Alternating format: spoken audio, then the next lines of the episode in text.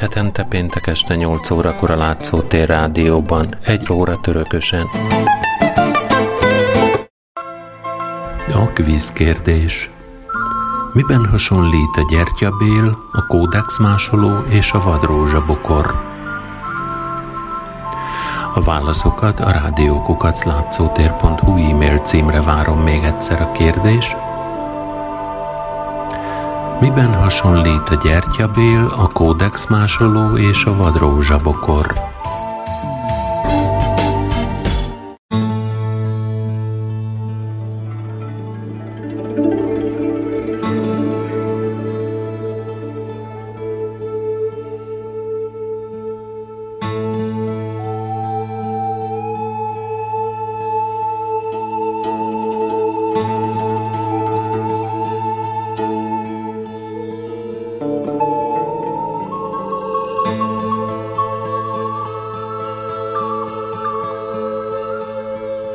Nemzeti felszabadító háború idején az ukrán kozákság megalkotta saját államát, melyet hivatalosan zaporizsiai hadnak neveztek. A megyei közigazgatás élén álló sztárosztáktól, földesuraktól, a kisnemes slachticsoktól megtisztított területek népei elkozákosodtak, kozák rendszert, kozák bíráskodást vezettek be, és katonai közigazgatási egységekbe, azaz kurinyokba, századokba, ezredekbe tömörültek. Megválasztották vezetőiket, kuriny atamánokat, századosokat, ezredeseket. Az államalkotói folyamatokat felgyorsították és még gördülékenyebbé tették a Bohtán Khmelnyicki által 1648. júniusában kiadott cikkelyek az aporizsiai had felépítéséről. A szabadságharc sikere elképzelhetetlen volt a hátországgal való együttműködés nélkül. A kozánkokat élelemmel, fegyverrel, lőszerrel, takarmányjal, lóval, igavonó állatokkal, szekerekkel azok a települések látták el, ahonnan származtak. Egy idő után a tisztek hatalma már nem csak a hadseregre terjedt ki, hanem a civil lakosságra is. Joghatóságuk alá került a század vagy ezred területén lévő összes tanya, falu, város. Ők gyakorolták a bírói hatalmat is – a kozák katonai ezredek, századok, ukrán nemzeti közigazgatási egységekké váltak. A kozák állam területén a legfőbb hatalmat az általános katonai tanács gyakorolta. Munkájában részt vehetett mindenki, az egyszerű kozáktól az előkelőségekig. Itt választották meg a főtiszteket és a hetmont, akiknek döntési joguk volt a legfontosabb külpolitikai kérdésekben és az igazságszolgáltatásban. Khmelnycki a háború idején gyakran összehívta az általános katonai tanácsot, de később inkább a főtisztek tanácsának döntéseire támaszkodott. A főtisztek tanácsa a hadjáratok idején a vezérkar szerepét töltötte be, békében pedig az aporizsiai had kormánya volt. A kozák állam életében egyre fontosabb szerepet játszott a legfőbb törvényhozói, végrehajtói, valamint a bírói hatalommal rendelkező hetman – 1648. januárjától a hetmani tisztséget Bogdan Khmelnycki töltötte be. Ő felügyelte a pénzügyeket, tárgyalásokat folytatott, béketárgyalásokon vett részt, fegyverszüneteket kötött és békeszerződéseket írt alá. Khmelnycki volt a hadsereg főparancsnoka is, és a hírszerzés adatai is hozzáfutottak be. 1652 nyarától Isten kegyelméből az aporizsiai had hetmanja címet viselte. Mivel a hatalmi piramis csúcsán a hetman állt, ezért a történészek az ukrán kozák államot hetmanátusnak nevezik. A zaporizsiai hadban minden fontosabb okirat ukrán nyelven íródott. Ukránul folytak a tárgyalások és a levelezések is. Így az ukrán fokozatosan államnyelvé vált. A hetmanátus állami címere megegyezett a lajstromozott kozákok címerével, amely egy kozákot ábrázolt, oldalán karddal, bal vállán puskával. Az állami lobogóval kapcsolatban legvalószínűbbnek azt tűnik, hogy Hmelnicki harci zászlóját használták erre a célra. A lobogón fehér alapon vörös kör volt látható, közepében kereszt, körülötte nyolc aranyozott és két piros csillag. Az ukrán kozák állam önrendelkezéséről először a Zborovi tárgyalásokon döntöttek, ahol az ukrán autonómiát a kievi, Csernyihivi és Bratszlavi vajdaságok területén ismerték el. 200 ezer négyzetkilométeren másfél-két millió ember élt ekkor.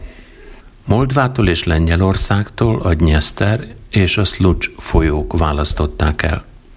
Északon a litván nagyfejedelemséggel volt határos, keleten a moszkvai állammal, délen pedig a krími kánsággal és az oszmán birodalommal. A hetmanátus területén ukrán nemzeti közigazgatási rendszer jött létre. A vajdaságokat és járásokat ezredek és századok váltották fel. 1649-ben a zaporizsiai had 16 ezredre és 272 századra tagolódott. A hetmanátus fővárosa Csihirin volt. Az ősi székes főváros azonban Kiev maradt, amely a vallási kulturális élet központja is volt. A folytonos hadjáratok, nagyívű politikai akciók, az egyre terebélyesedő államigazgatási rendszer óriási összegeket emésztett fel. A kincstárnok feladata volt a kiadások fedezetének megteremtése. A költségvetésbe a legtöbb pénz a különféle adókból és járulékokból folyt be. Minden parasztporta köteles volt négy tallér hadiadót fizetni. Ez volt az úgynevezett Khmelnytsky adó. A szesz és serfőzők, üvegöntők, sziksófőzők iparüzési adót fizettek. Járulékot kellett továbbá fizetni a piacon való kereskedésért. A határon átkelő kereskedők portékájára pedig behozatali és kiviteli vámot vetettek ki. A kozákok nem adóztak, mivel ők katonai szolgálatot teljesítettek és saját pénzükön vásárolták meg lovukat és harci felszerelésüket. Fontos bevételi forrás volt még az állami földek, malmok, kocsmák bérbeadása. 1649 tavaszán létrehozták az állami pénzverdét, ahol a moszkvai követ tudósítása szerint a hetmanátus saját pénzt veretett. Az érmék egyik oldalán egy kard, a másikon pedig a Bohdan felirat volt olvasható. De a fiatal kozák államban elfogadták még fizetőeszközként a lengyel zlotit, a tallért, a forintot, a rubelt és a török levát is. Az ukrán kincstár jövedelme a kutatók szerint, mai számítás szerint elérte az évi egymillió aranyat. Megváltozott az igazságszolgáltatás rendszere. A járás, vár, kamarai és uradalmi bíróságok helyett ezred és század bíróságok jöttek létre. Az igazságszolgáltatás csúcsán az általános hadbíróság állt, amelynek két, később három tagja volt. A hadbírók döntöttek az ezred és század bíróságok ítéleteire benyújtott fellebbezésekről, az államellenes ügyekről, de ők ítélkeztek a főtisztek felett is. A legfőbb bíró a hetman, tehát Khmelnytsky volt. A főtisztek tanácsával közösen áttekintette az általános hadbíróság ítéleteire benyújtott fellebbezéseket, és személyesen hagyta jóvá halálos ítéleteket. A parasztok és a városlakók által elkövetett rablások, gyilkosságok ügyeiben szintén a kozák bíróságok döntöttek. A magdeburgi joggal rendelkező városokban az igazságszolgáltatás a helyi magisztrátus tanácsnokainak a kezében volt. A falvakban a büntető bírók és az atamánok ítélkeztek. Az igazságszolgáltatás az ukrán szokásjog, a magdeburgi jog és a litván törvények alapján történt. Hibája volt viszont a bírósági rendszernek az, hogy a századosok és ezredesek egyszerre gyakorolták a közigazgatási és bírói hatalmat is, ami sokszor visszaélésekhez vezetett.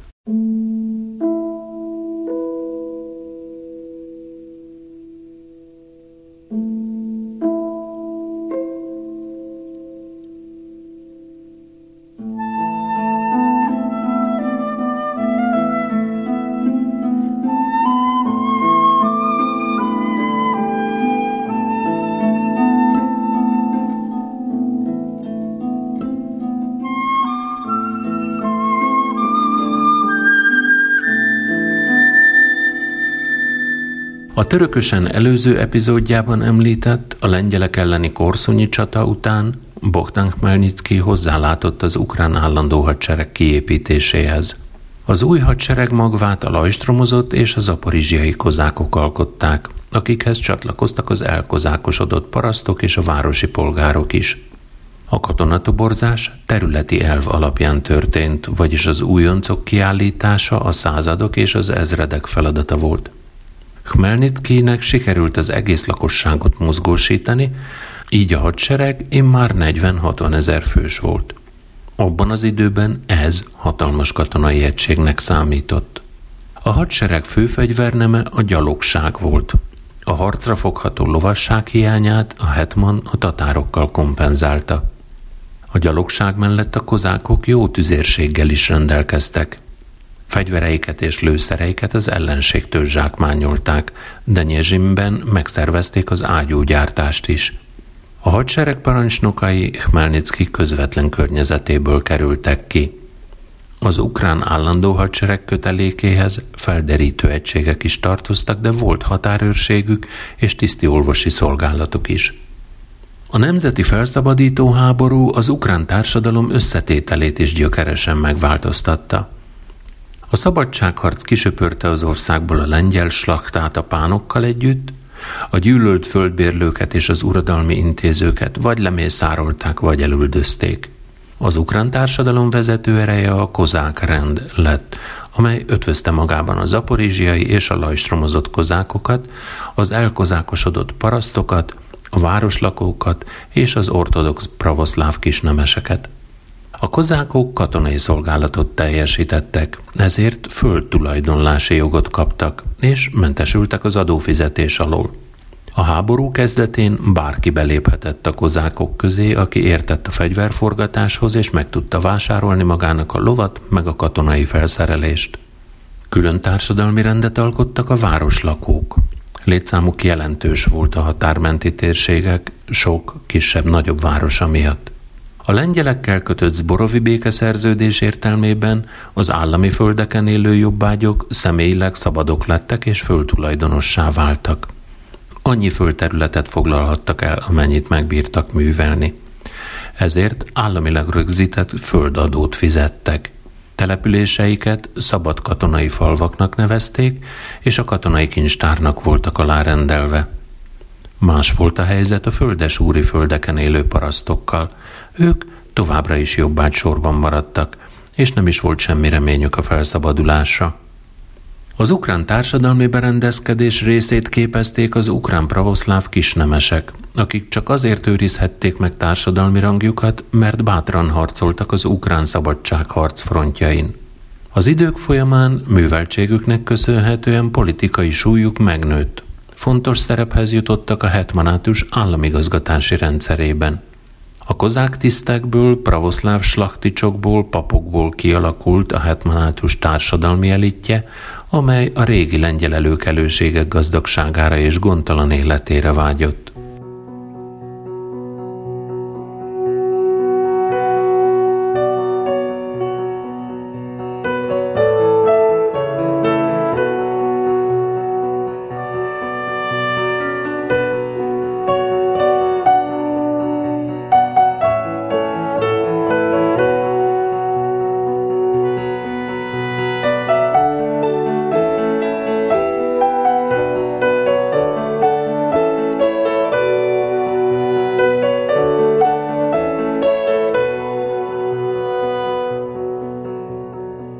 Az ukránok szabadságharca nem vizsgálható a korabeli európai történelmi folyamatoktól elszigetelten. Az öreg kontinens népei véres forradalmak során lerázták magukról a hübbériség békjóit, létrehozták nemzetállamaikat és polgári társadalmaikat. Az ukrán nép nemzeti felszabadító háborújával egy időben zajlott az angol polgári forradalom a katalóniai nemzeti felkelés, az észak-olaszországi és a szicíliai spanyol ellenes szabadságharc. Forrongott Dánia, Hollandia, Portugália. A fennálló rend, az ancien rezsim is egyre kilátástalanabb helyzetbe került Franciaországban. Ott is érlelődött a forradalom. Svédországot, a moszkvai államot, Ausztriát, Svájcot parasztháborúk rázták meg. A sikeres ukrán szabadságharc a nemzetközi viszonyok fontos és aktív tényezőjévé változtatta a hetmanátust. Csihirimben több európai és ázsiai ország érdekei keresztezték egymást. Az ukrán nemzeti forradalom meggyengítette és végérvényesen kiszorította az európai nagypolitikából az addig erős államnak számító lengyel-litván királyságot. Az 1620-30-as évek kozák felkelései meggátolták Lengyelországot abban, hogy aktív részt vállalhasson katolikus országként a 30 éves háborúban. Az 1648-as ukrán szabadságharc kirobbanása pedig teljesen megbénította a lengyelek nemzetközi tevékenységét. Képtelenek voltak segítséget nyújtani osztrák, valamint spanyol szövetségeseiknek, akik emiatt vereséget szenvedtek és megkötötték a számukra szégyenletes vesztfáliai békét. Teljesen érthető, hogy a katolikus országok, Franciaország, Spanyolország, Ausztria, a pápai állam és a délnémet fejedelemségek ellenségként tekintettek Melnickére. Ince pápa arra szólította fel Európa katolikusait, hogy nyújtsanak segítséget a lengyel-litván királyságnak az ukránok elleni harcban. Óva intette továbbá a lengyel kormányt a kozákoknak tett engedményektől. Levele olyan kemény hangúnak bizonyult, hogy második János Kázmér lengyel király nem ismerte ismertetni a száimmel az ukránokkal kötött Zborovi béke feltételeit. A pápa is csak akkor nyugodott meg, amikor a lengyelek elmondták neki, hogy ez a békeszerződés taktikai húzása részükről, és eszük ágában sincs betartani. A katolikus államok közül csak a Velencei köztársaság viszonyult pozitívan a hetmanátushoz, mivel természetes szövetségesét látta benne a törökök elleni harcban. 1650-ben Alberto Vimini velencei követ azzal a javaslattal érkezett Khmelnycki udvarába, hogy kezdjenek közösen háborút a törökök ellen. A hetman elutasította ezt a felkérést, mert az adott körülmények között egy Törökország elleni háború az ukrán szabadságharc végét jelenthette volna. Homlok egyenest másképp értékelték az ukrán nép nemzeti felszabadító háborúját a protestáns országok, Svédország, Anglia, Hollandia és az északnémet fejedelemségek. Az angol forradalom vezére, Oliver Cromwell 1649-ben írott levelében Khmelnyckit generalissimusnak, minden kozákok vezérének és a lengyel arisztokrácia rémének nevezte. A lengyel koronáért folytatott harcban még második Rákóczi György erdélyi fejedelem is szeretett volna szövetségre lépni Khmelnyckijel.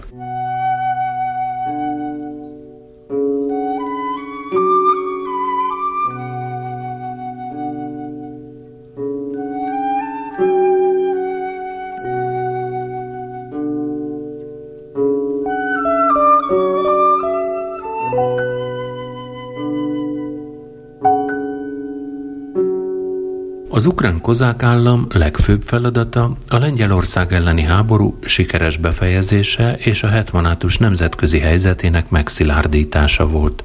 Ezeket a célokat különböző külpolitikai intézkedésekkel kívánták elérni. Szerződéseket kötöttek a krímikánsággal, a moszkvai állammal és az erdélyi fejedelemséggel egy esetleges Ukrajna számára nyújtandó katonai segítségnyújtásról. A lengyel-litván királyság nemzetközi elszigetelése és egy ukrán ellenes szövetség létrejöttének a megakadályozása céljából Khmelnycki Paisiosz jeruzsálemi pátriárkát Kievi találkozása során arra kérte, hogy a pravoszláv egyház fejeként tegyen meg mindent annak érdekében, hogy Moszkva mondja fel békeszerződését a lengyel-litván királysággal. A svéd kormánynak és a brandenburgi választófejedelemnek pedig Khmelnycki egy lengyel ellenes szövetség megkötését javasolta.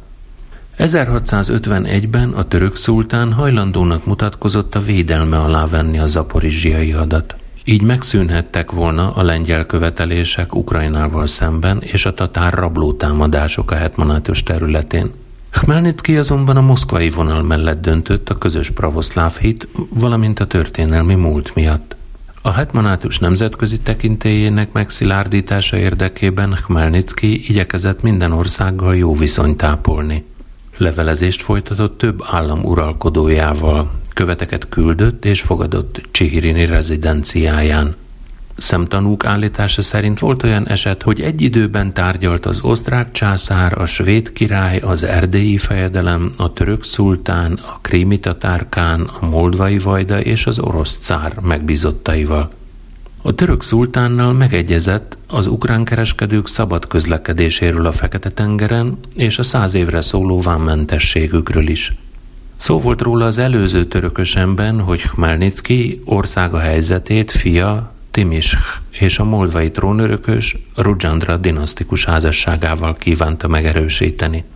Mivel Vasile Lupu moldvai vajda kisebbik lánya, Radzivil litván nagyherceg felesége volt, Khmelnytsky két legyet üthetett egy csapásra. Megszerezhette Moldva szövetségét, és egyben Litvánia semlegességét is a lengyelekkel folytatott háború során.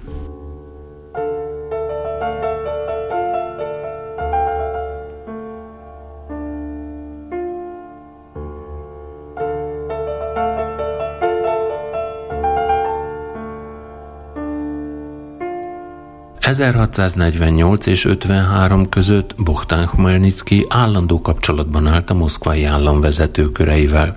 Az 1648 májusában a lengyelek felett aratott korszonyi diadal után levélben értesítette Alexei Mihajlovics moszkvai cárt győzelméről, és támogatását kérte a háború folytatásához. A cár nemet mondott erre, mert nehezményezte az Ukrán Tatár Szövetséget, valamint a lengyel-orosz békeszerződés sem akarta ekkor még felrúgni. Moszkva tehát kivárt. 1648. december 30-án a Hetman követséget küldött az orosz fővárosba. A küldetés célja katonai segítségnyújtás kérése volt a kozákok számára. Khmelnytsky ekkor vetette fel először azt, hogy az orosz cár vegye védnöksége alá a zaporizsiai hadkötelékébe tartozó Csernyihivi, Kievi, Bratslavi, Pogyiliai, Volinyi vajdaságokat. Alexei Mihályovics cár ismét elutasította a hetman kérését mondván, ha az ukránok maguk győzik le a lengyeleket, akkor kerülhet szóba felvételük a moszkvai állam kötelékébe. A következő esztendőkben Khmelnytsky többször megismételte javaslatait Moszkvának, de eredménytelenül.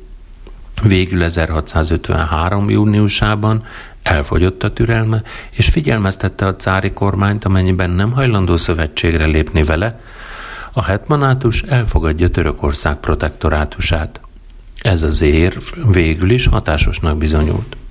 Az 1653. október 1-én megtartott orosz rendi gyűlés elhatározta, hogy az egész zaporizsiai hadat a cár magas uralkodói keze alá veszi, és háborút indít a lengyel-litván királyság ellen.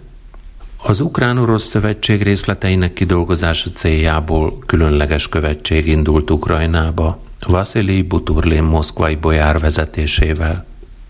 1653. márciusában egy 15 ezer fős lengyel sereg betört Braclav sinába. A lengyelek kegyetlenkedéseinek nem volt határa. Nem kíméltek senkit. Gyilkoltak, raboltak, gyújtogattak. Ivan Bohun 1653. március 21-e és 23 között Monasztiriscse alatt csatát vívott ellenük és megállásra kényszerítette őket – Bohum fényes győzelme lehetővé tette a kozák ellentámadás gyors megszervezését. Khmelnytskynek sikerült megtisztítani a Pogyilliát a lengyelektől, és irányt vett Galícia felé. Horodok alatt azonban fellázadtak ellene a kozákok, elegük lett a folytonos háborúskodásból, haza akartak menni, látni szerették volna családjukat. Közben kolera és pestis is tizedelte soraikat. Az 1648-as össznépi lelkesedésből 1653-ra nem maradt semmi, csak az emberi szenvedés. A nehéz ukrajnai belpolitikai helyzetet kihasználta második János Kázmér lengyel király, és 1653. augusztusában meghirdette őszi hadjáratát. Csapatai élén megindult a pogyilliai bár felé. Khmelnytsky kozákjaival szintén oda tartott, ahol az ukrán sereg egyesült a tatár. Második János Kázmér félelmében a Kamjanec Pogyilszkijtól nem messze fekvő Zsvanyec városáig vonult vissza, ahol le is táborozott. 1653. októberénben kezdetét vette Zsvanyec ostroma. A tatárok azonban ismét elárulták Hmelnickit, és 1653. december 5-én Kamjanec-Pogyilszki alatt szerződést kötöttek a lengyel királlyal a harcok befejezéséről. Hmelnicki, aki nem vett részt a Kamjaneci szerződés aláírásában, összehívta a főtisztek tanácsát, és a lengyel-litván királysággal való teljes szakítás mellett érvelt.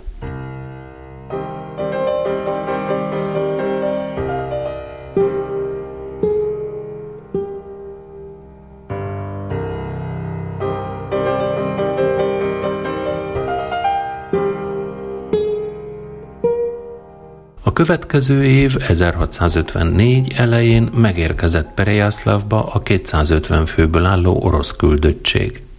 Zsványec alól oda sietett Bohtán Khmelnicki is, aki január 8-ára általános katonai tanácsot hívott össze a város főterére. A tanács munkájának megnyitása után a következő javaslattal fordult a kozákokhoz. Velünk együtt válasszatok magatoknak uralkodót a négy közül. Első a török szultán. Ő sokszor hívott bennünket uralma alá. A második a krímikán. A harmadik a lengyel király, negyedik Moszkva uralkodója, Alexei Mihajlovics cár és nagy fejedelem. Válasszatok, akit akartok. Khmelnicki véleményének hangot adva elmondta, hogy az első két jelölt vallása miatt nem elfogadható. A lengyel király pedig mindig ellenségesen viszonyult Ukrajnához. Valós támogatásra és segítségre csak Alexei Mihálylovics cártól számíthatnak. Az általános katonai tanács végül egyhangúan Moszkva mellett foglalt állást. A katonai tanácsülésének berekeztése után Buturlin átnyújtotta Khmelnickinek a cár befogadó okmányát. Az ünnepélyes ceremónia a nagy boldogasszony Uspensky templomban folytatódott, ahol Isten színe előtt eskütétellel kívánták megerősíteni a szerződést.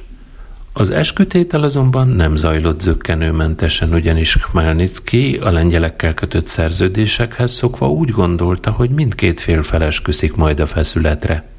Esküje után szerette volna, ha a cár is ígéretet tesz arra, hogy megvédi Ukrajnát a lengyelektől, és tiszteletben tartja a kozákok jogait kiváltságaikkal együtt. Buturlin kategorikusan elzárkózott az eskütétel elől mondván a cár senkinek sem az alatvalója, ezért nem esküszik. Az ő uralkodói szava szent és megkérdőjelezhetetlen. Ennek a merev magatartásnak a hatására Khmelnicki és a kozák főtisztek kivonultak a templomból, hogy tanácskozzanak a kialakult helyzetről. Végül arra jutottak, hogy egy formaság miatt nem kockáztathatják a cár jó indulatát, ezért visszatértek a templomba, ahol letették az egyoldalú esküt. Ezen és a következő napon 284-en fogadtak örök hűséget a Biblia és a feszület megcsókolásával a moszkvai küldöttség előtt. A hetmani beiktatás a hatalmi jelvények átadásával történt meg. Buturlin átnyújtotta a zaporizsiai had új zászlaját, a jogart helyettesítő buzogányt, a kaftánt, majd az okosságot és bölcsességet jelképező sapkát. A Perejaszlavi eskütétellel kezdetét vette az ukrán-moszkvai kapcsolatok hivatalos írásba foglalása. A felek homlok egyenest másképp értelmezték a két ország kapcsolatát. Az ukránok egyenrangú szövetségesként tekintettek az oroszokra. Az oroszok viszont a cár alatvalóit látták bennük. Az ukránok saját országuknak tartották a hetmanátus területét, amiért megszenvedtek. Az oroszok egyszerűen cári birtoknak. Csihirin az alatvalóságot a katonai kötelezettségek végrehajtásaként értelmezte. Moszkva a cár ellentmondás nem tűrő szolgálataként. A tárgyalások idején azonban egyik fél sem vallott szint. Az ukránok hűséges cári alatvalónak mutatták magukat, az oroszok pedig elhalmozták őket ígéretekkel.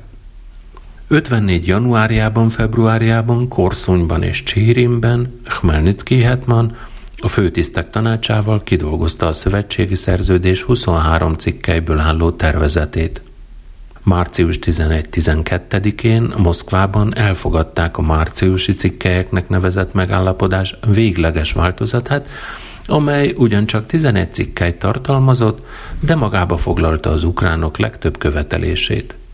A szerződés Ukrajnát független köztársaságként ismerte el élén a hetmannal. Meghatározta területét, ezredekből és századokból álló közigazgatási rendszerét, igazságszolgáltatását. A lajstromozott kozákok számát 60 ezer főben szabta meg. Továbbá szentesítette mindazokat a társadalmi-gazdasági változásokat, amelyek a nemzeti felszabadító háború következtében mentek végbe. A hetman önálló külpolitikát folytathatott, de minden lépéséről értesítenie kellett a cári udvart. A török szultánnal és a lengyel királlyal viszont kizárólag cári beleegyezéssel tárgyalhatott. Az adókat az ukrán tisztviselők szedték be, de át kellett adniuk mindet a cári kincstárnak. Az oroszok Kievben vajdát és helyőrséget tarthattak. Továbbá megígérték, hogy 1654 tavaszán háborút kezdenek a lengyelek ellen.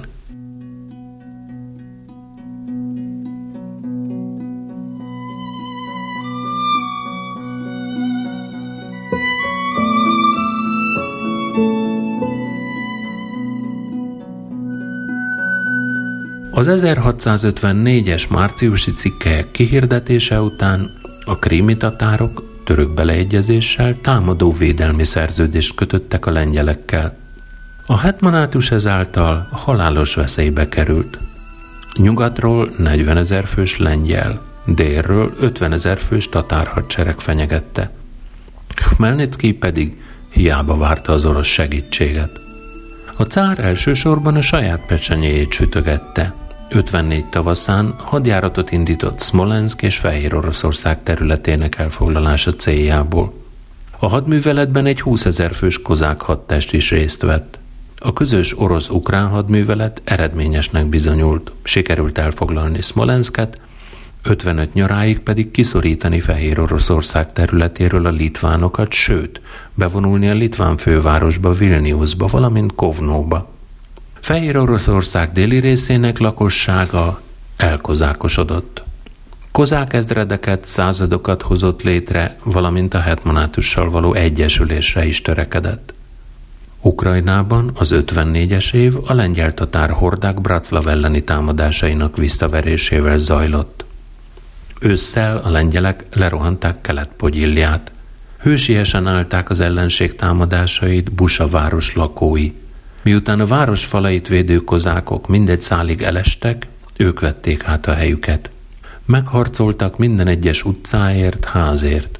Amikor már semmi reményük nem maradt a város megtartására, magukra gyújtották házaikat. A lengyelek pogyiliai hadjárata 1655 tavaszáig tartott, és az addig virágzó vidéket lakatlan pusztasággá változtatta. 54. decemberében a Stefan Potocki vezette lengyel hadsereg Pogyiliában egyesült Mengli király tatárkán hordáival. Az ukrán csapatok helyzete egyre kilátástalanabbá vált. Január 13-án végre megérkezett az orosz felmentő sereg. A döntő ütközetre a szemben álló erők között január 19-e és 21-e között került sor Ohmatyiv község alatt. Ohmatyiv mezejét Reszkes mezőnek is nevezték a januári fagyok miatt. A csata három napig tartott. A harcoló felek 30 ezer főt veszítettek. Győztes nem volt, mindkét harcoló fél halálosan kimerült és visszavonult. A lengyel előrenyomulást azonban sikerült megállítani. Khmelnycki meg akarta fúrni a lengyel tatár szövetséget, ezért közölte a törökökkel, hogy hajlandó elfogadni a porta protektorátusát. Negyedik Mehmet szultán ezért megparancsolta Mengli király hogy tartózkodjon a hetmanátus megtámadásától. Közben az ukránok felszabadították Braclav Sinát, elfoglalták Minsket, orosz segítséggel pedig Varsót és Krakkót. Tizedik Károly Gusztáv svéd király a lengyel korona megszerzésének reményében északról lerohanta Lengyelországot. Khmelnycki kihasználta a kedvező alkalmat és bevonult Galíciába. 55. szeptember 19-én hordok alatt megverte Stefan Potockit és ostrom alá vette Lvivet. Váltságdíj fejében azonban hamar elvonult a város falai alól. Nem sokára Khmelnycki tudomására jutott, hogy a tatárok betörtek Nyugat-Ukrajnába. Megütközött velük, majd november 12-én megkötötte Mengli Girájkánnal az ozernai megállapodást, amelyben a tatárok megígérték, hogy nem avatkoznak bele az ukrán-lengyel háborúba.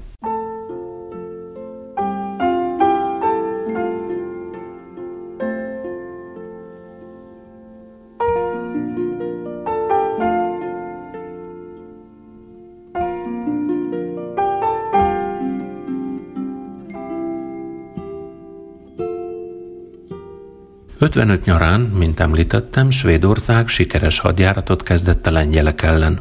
Ez a háború kedvező feltételeket biztosított Bohdan Khmelnytsky számára tervei megvalósításához. Az oroszokat viszont megijesztette, hisz Svédország ős ellenség volt, akivel évszázados versengés folyt a balti tenger feletti uralomért.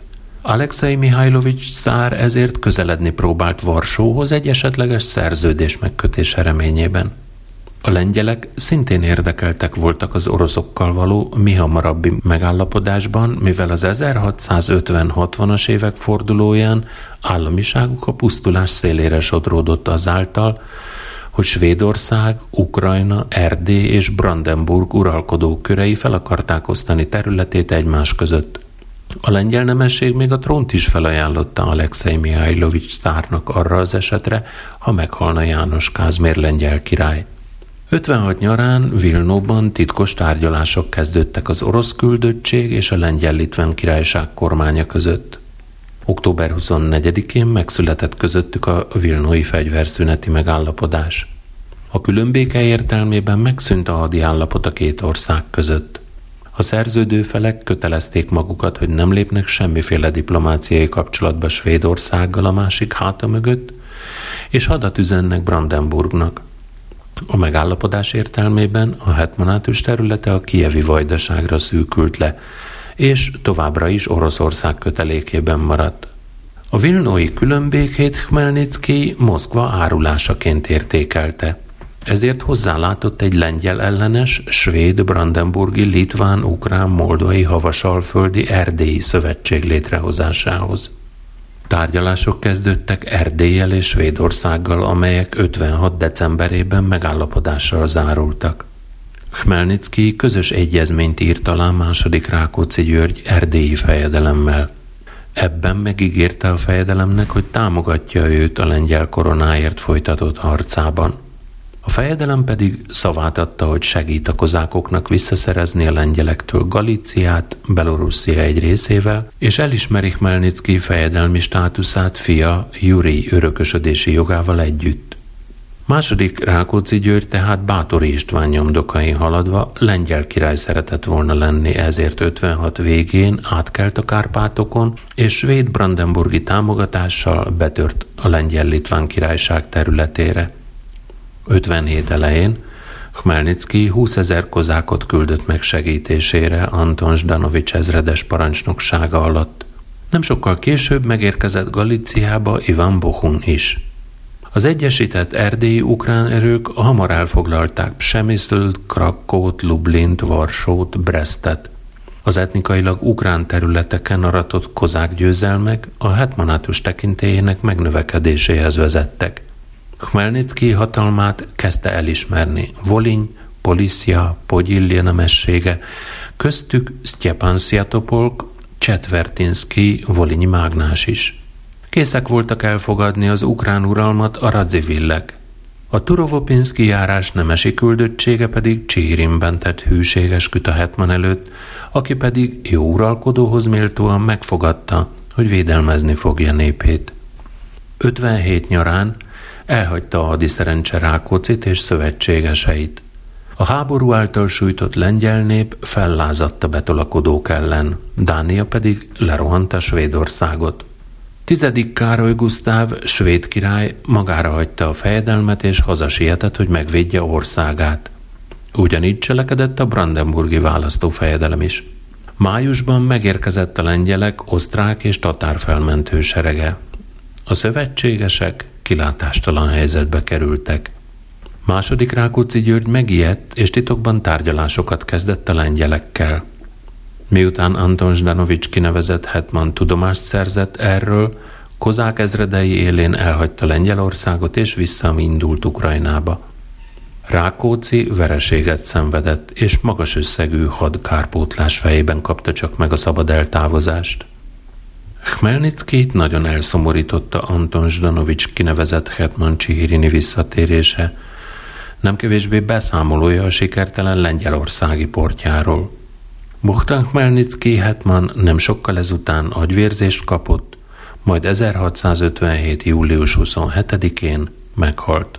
Augusztus 27-én szállították át Szubotyivba, ahol a Szent Illés templomban helyezték örök nyugalomra fia Timis mellé. Bogdan Khmelnytsky Ukrajna történetének egyik legfényesebb alakja. Hatása olyan rendkívüli jelentőségűnek tekinthető, mint Cromwellé Angliára, vagy Hunyadi Mátyásé Magyarországra. Munkásságának fő jelentősége abban rejlik, hogy helyreállította az ukrán államiságot, visszavezette az ukránokat a világ önálló népei közé. Elhitette honfitársaival, hogy képesek kivívni szabadságukat, kizárólag saját hitükre és erejükre támaszkodva. Egy önbizalom hiányban szenvedő, identitását nem találó közösségből büszke, saját érdekeiért kiállni képes társadalmat formált. Tevékenységével arra intette a jövő ukrán politikusait, hogy a nemzetet érintő legfontosabb kérdésekben csak összefogva, minden magán vagy csoportos érdeket mellőzve lehet eredményesen cselekedni. Neki köszönhetően gyökeresen átalakult a gazdasági rendszer is. Megszűnt a földesúri földtulajdonlás, a robotoltató major gazdálkodás, a jobbágyrendszer. A parasztok felszabadultak és földhöz jutottak, amelynek tulajdonosaivá is lettek. A kozák gazdaságok piacorientált, bérmunkát alkalmazó farmergazdaságokká alakultak át. Khmelnytsky kitűnő diplomata volt. Rövid idő alatt elérte, hogy az ukrán hetmanátus nemzetközi tekintélyre tett szert, és az európai nagypolitika egyenrangú résztvevőjévé vált. Diplomáciai eszközökkel elszigetelte a kozák állam legfőbb politikai ellenfelét, a lengyel királyságot, majd a Krím, Moldva, Havasalföld, Moszkva, Erdély, Brandenburg, Litvánia és Svédország részvételével lengyel ellenes koalíciót hozott létre. Európai rangú kiváló hadvezérként a kontinens egyik legjobb hadseregét állította fel. A Zsovtyivodi, Korszunyalatti, Piljavci, Zborovi, Bachti hegyi győzelmei alapján a történelem nagy hadvezérei, második Gustav Adolf, Albrecht von Wallenstein, Jan Sobieski és Szavolyai Jenő sorába tartozik.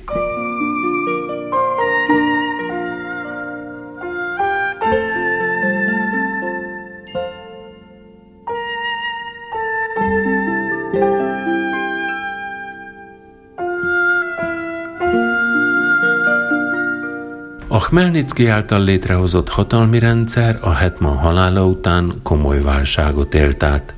A veszélyes folyamatok először a politikai vezetésben mutatkoztak meg, ugyanis a főtisztek és az ezredesek túl nagy katonai, bírói és közigazgatási hatalmat összpontosítottak kezükben. Kizsákmányolók kis csoportjának politikai és gazdasági uralmát jelentő oligarchikus csoportokra tagozódtak – amelyek inkább foglalkoztak saját meggazdagodásukkal és a hatalom megszerzésével, mint az állam ügyeivel. A következő riasztójel az ukrán társadalom alsóbb rétegeiből érkezett, ahol egyre több volt az elkeseredett és dühös ember, akik megelégelték az állandó háborúkat, szenvedéseket, és békében, gazdagságban, anyagi jólétben szerettek volna élni. Sokan Zaporizsiába és a vele határos poltavai ezredbe mentek – a hatalomra törő oligarchák, kalandor, tömegekre könnyen ható, azokat ámító, megnyerni akaró, népcsábító, demagóg és populista jelszavaikkal könnyen követőkre találtak a sokszor joggal elégedetlenkedők körében.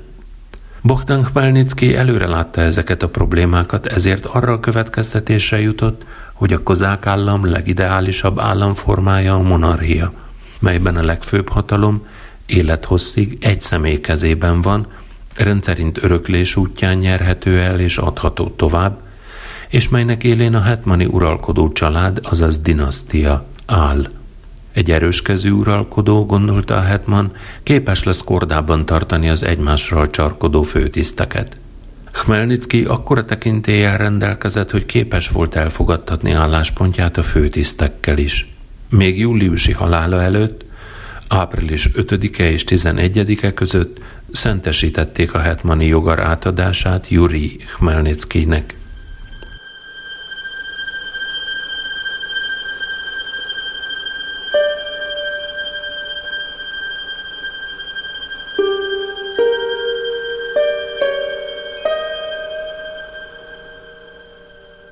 Bogdan Khmelnytsky halála után bonyolult politikai, szociális, gazdasági állapotok uralkodtak a hetmanátusban. Az 1657-es sikertelen erdélyi ukrán hadművelet nagy felháborodást váltott ki a társadalmon belül. Tovább illeszte a helyzetet, hogy az orosz cár egyre gyakrabban hagyta figyelmen kívül az ukránok érdekeit. Az állandó háborúk következtében elszegényedett parasztok és kozákok ezrei elindultak az aporizsiai Szicsbe, amely a társadalmi elégedetlenség és lázongás tűzfészkévé vált.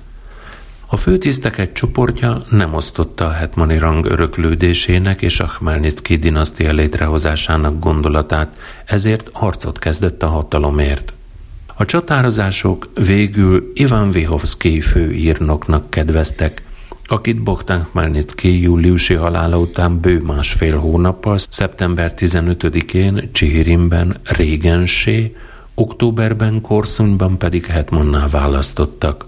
Régensre, azaz az országot az uralkodó helyett ideiglenesen kormányzó személyre, Yuri Khmelnytsky kiskorúsága miatt volt szükség.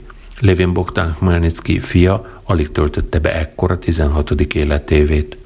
A régens majd hetman Ivan Vihovsky régi ovrucsi pravoszláv nemesi családból származott. Apja, Osip, tagja volt a kievi vízkereszt egyházi testvériségnek. Iván is a kievi testvériségi iskolát végezte el. Jól beszélt latinul, ószlávul, lengyelül, oroszul. Nagyon művelt ember hírében állt.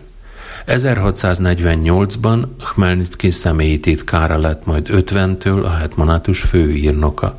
A katonai főkancelláriát egy olyan koordinációs központtá alakította át, ahonnan a kül- belpolitikát irányították. Khmelnytsky haláláig a hetman legbizalmasabb munkatársa volt. Vihovsky önálló belpolitikát folytatott. Khmelnytsky ellentétben, aki a kozákok és főtisztek közötti egyensúly megőrzésére törekedett, Vihovsky elsősorban a slachtára, sztársinára és az ezredesekre támaszkodott. Az ő érdekeiket tartotta szem elől, háttérbe szorítva ezzel az egyszerű kozákokat, a parasztokat és a városlakókat. Híveit földbirtokokkal és különféle zsíros jövedelmekkel halmozta el.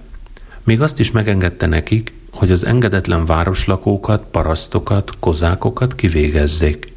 Vihovsky másik komoly politikai hibája az volt, hogy a hetman ellenes felkelések elfolytásához orosz és tatár segítséget kért.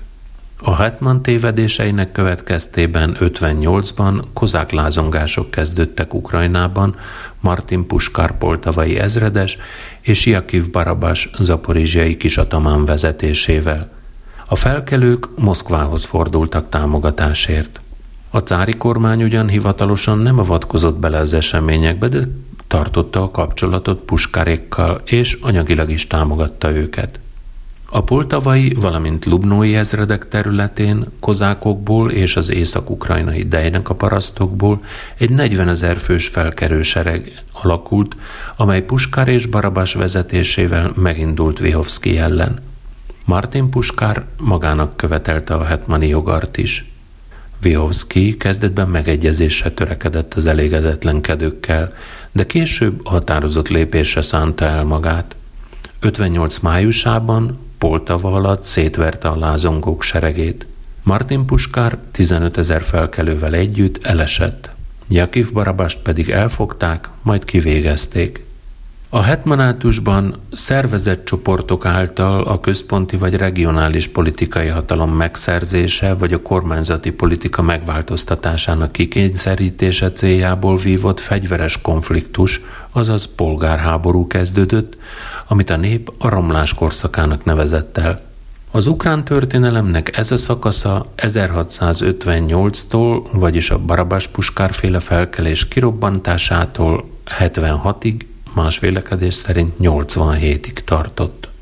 A külpolitika terén Vihovszki Bogdan Khmelnytsky politikai irányvonalát követte. Célja elődjéhez hasonlóan az aporizsiai had nemzetközi tekintélyének megszilárdítása volt.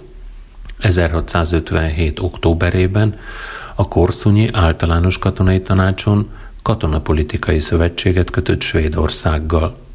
Tizedik Károly Gusztáv svéd király elismerte az ukrán kozák állam függetlenségét azokkal a területekkel együtt, amelyek elfogadták Melnicki protektorátusát.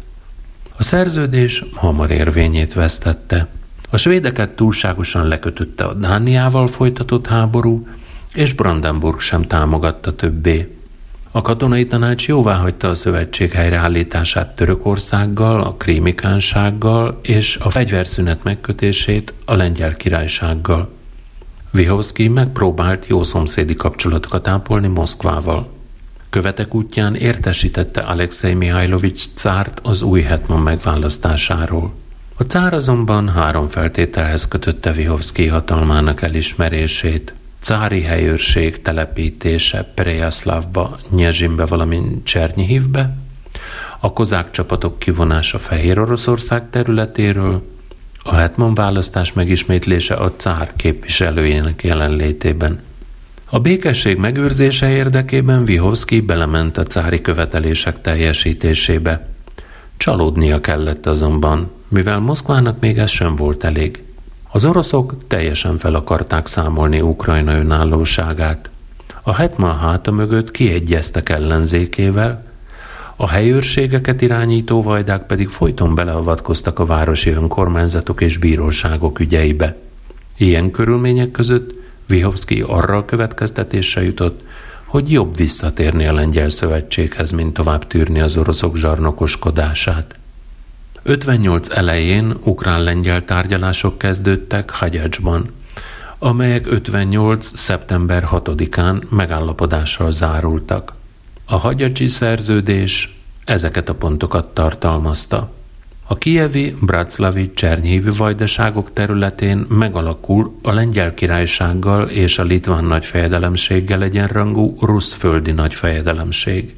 A három független állam a közös uralkodó személye által összekapcsolt personál unióra lép egymással, vagyis együtt választják meg közös királyukat. A legfőbb törvényhozói hatalom a tartományok által megválasztott képviselők kezében van. A ruszföldi nagyfejedelemség élén a hetman áll, akinek személyét a király hagyja jóvá négy jelölt közül. A hetman a végrehajtó hatalom feje, megbizatása egy életre szól. A hetman nem léphet kapcsolatba külföldi államokkal. A lengyel és litván hadsereg nem állomásozhat a ruszföldi nagyfejedelemség területén. A lajstromozott kozákok létszáma 30 ezer fő, a hetmannak jogában áll évente 100-100 kozák számára nemesi rangot kérni a királytól. Megszűnik a görög katolikus egyházat létrehozó Breszti Egyházi Unió, öt pravoszláv egyház főképviselői helyet kapnak a szenátusban. A ruszföldi nagyfejedelemség területén a későbbiekben két akadémiának, gimnáziumoknak, iskoláknak, nyomdáknak kell létrejönniük. A hagyacsi szerződés azonban soha nem lépett életbe, mivel a lengyelek nem akarták végrehajtani azt.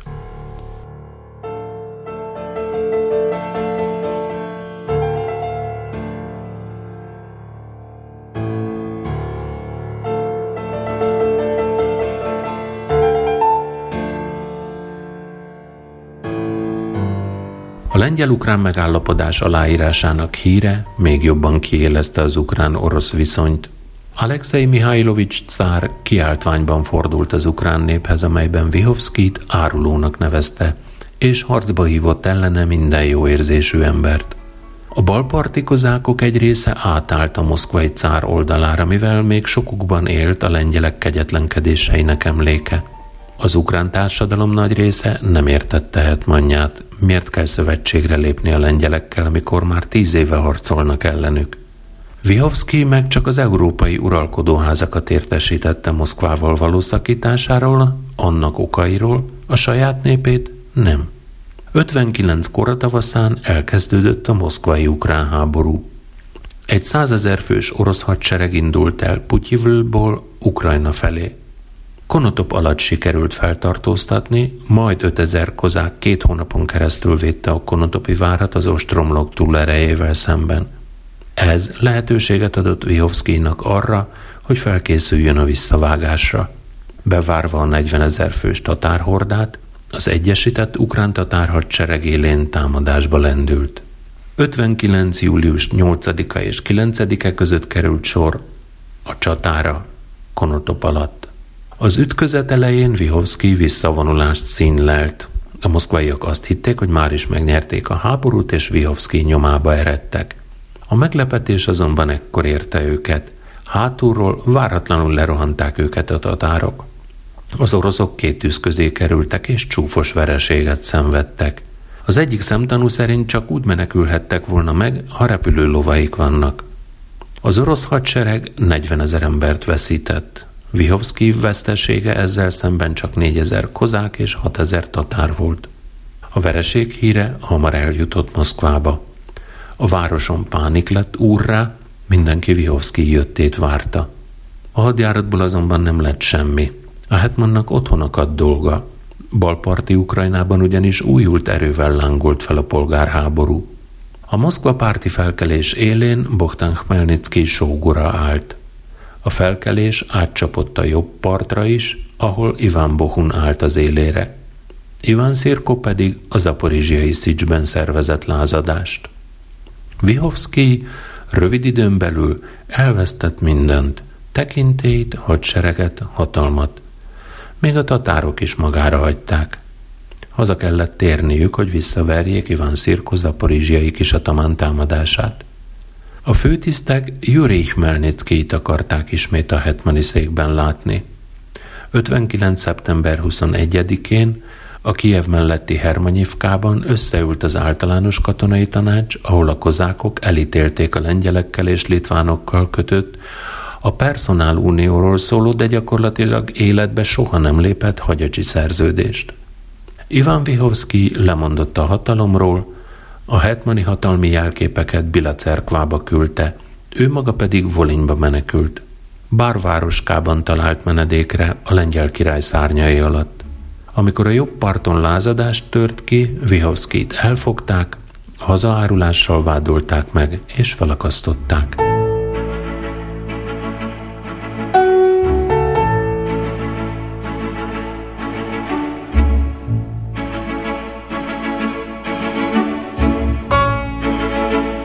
Köszönöm, hogy velem tartottatok a hetmanátus és az ukrán állam Bogdan Khmelnytsky halálát követő eseményeinek áttekintésében. Péntek este 9 óra lévén szokásomnak megfelelően a hétvégét ezennel ünnepélyesen elrendelem.